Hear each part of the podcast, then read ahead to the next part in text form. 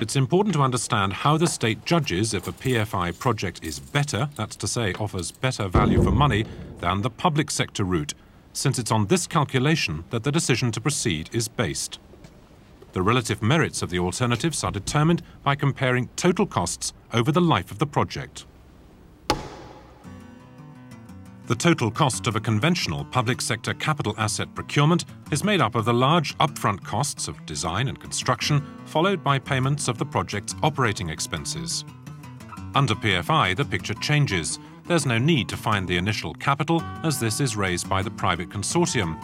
Payments are then made for the service the consortium provides.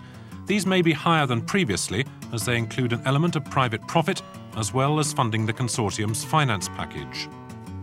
The total cost in today's terms, known as the net present value, is simply the sum of these costs or cash flows discounted back to the present. At Altcourse Prison, the net present value of the PFI option is £247 million, £2.5 million less than the public sector route. Given that the public sector has the considerable advantage of cheaper debt, it's perhaps surprising that private finance projects can cost less than conventional procurement, in fact, the private sector typically pay 30% more for their borrowings than the state, and this extra expense is seen as one of the big drawbacks of using private finance for public projects. However, there is an argument that says that the government's real cost of capital is actually much higher. Now, the reason why that is the case, though, is because when the government borrows, in essence, what is happening is that taxpayers are providing a guarantee to the lenders.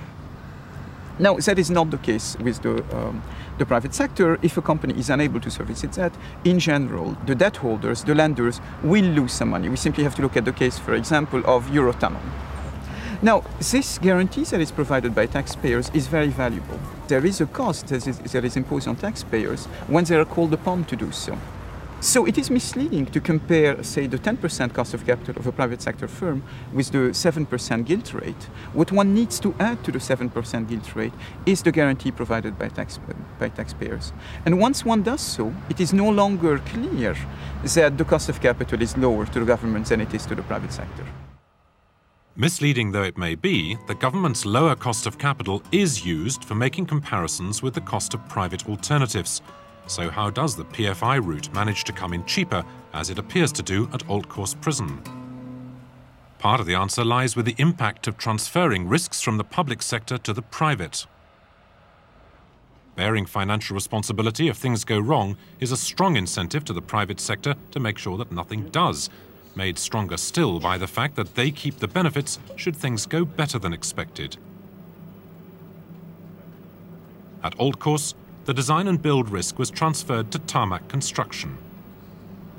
Whereas in a traditional contract, it's possible to, uh, to, to, go back and look for extras, look for changes, um, and, and, find more money. In the, in the case of, of, of this uh, contract, the ultimate risk of the outturn price was transferred across to us. Um, this meant that we had to manage our approach such that we had to succeed. We had to put extra effort into the upfront planning, upfront engineering to make sure that we were not tempted to go back and ask for more money, and because we knew we wouldn't have got it anyway. The outcome was such that this building will be completed six months earlier than the contracted date, well within our cost budgets, and really a successful part is.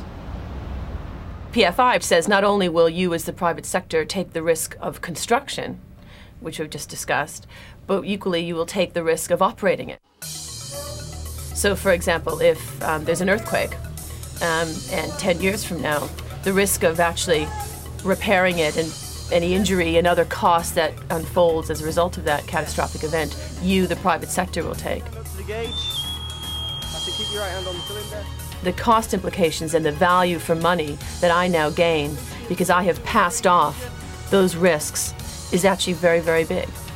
And that is one of the new features of PFI. At Altcourse, it's now the consortium's responsibility to maintain the fabric of the prison as well as ensuring the safety and security of staff and inmates. And they can face stiff financial penalties if they don't. The escape of a dangerous prisoner, for example, will net them a £100,000 fine. The transfer of operating risks affects not just the operator member of the consortium, but the constructor as well. in a typical building design and construction contract, you build it and then and then leave. Um, the, the, fact that we had the the long-term uh, responsibility for the operating of the of the, uh, the the concession as well meant that we had to weigh the balance between the design and construction cost and the operation cost. For example, we see around us high technology fencing. This was put in at extra cost.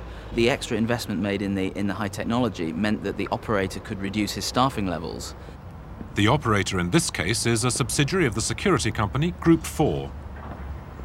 If you look at the costs of putting, say, for example, two prison officers to patrol a perimeter fence 24 hours a day, 365 days a year, 25 years, and calculate the cost of that, and then uh, estimate the costs of uh, putting intelligence on the fence, more sophisticated alarm systems that will prevent an escape, the capital costs are much, much less than the long term running costs of, of patrolling that perimeter fence.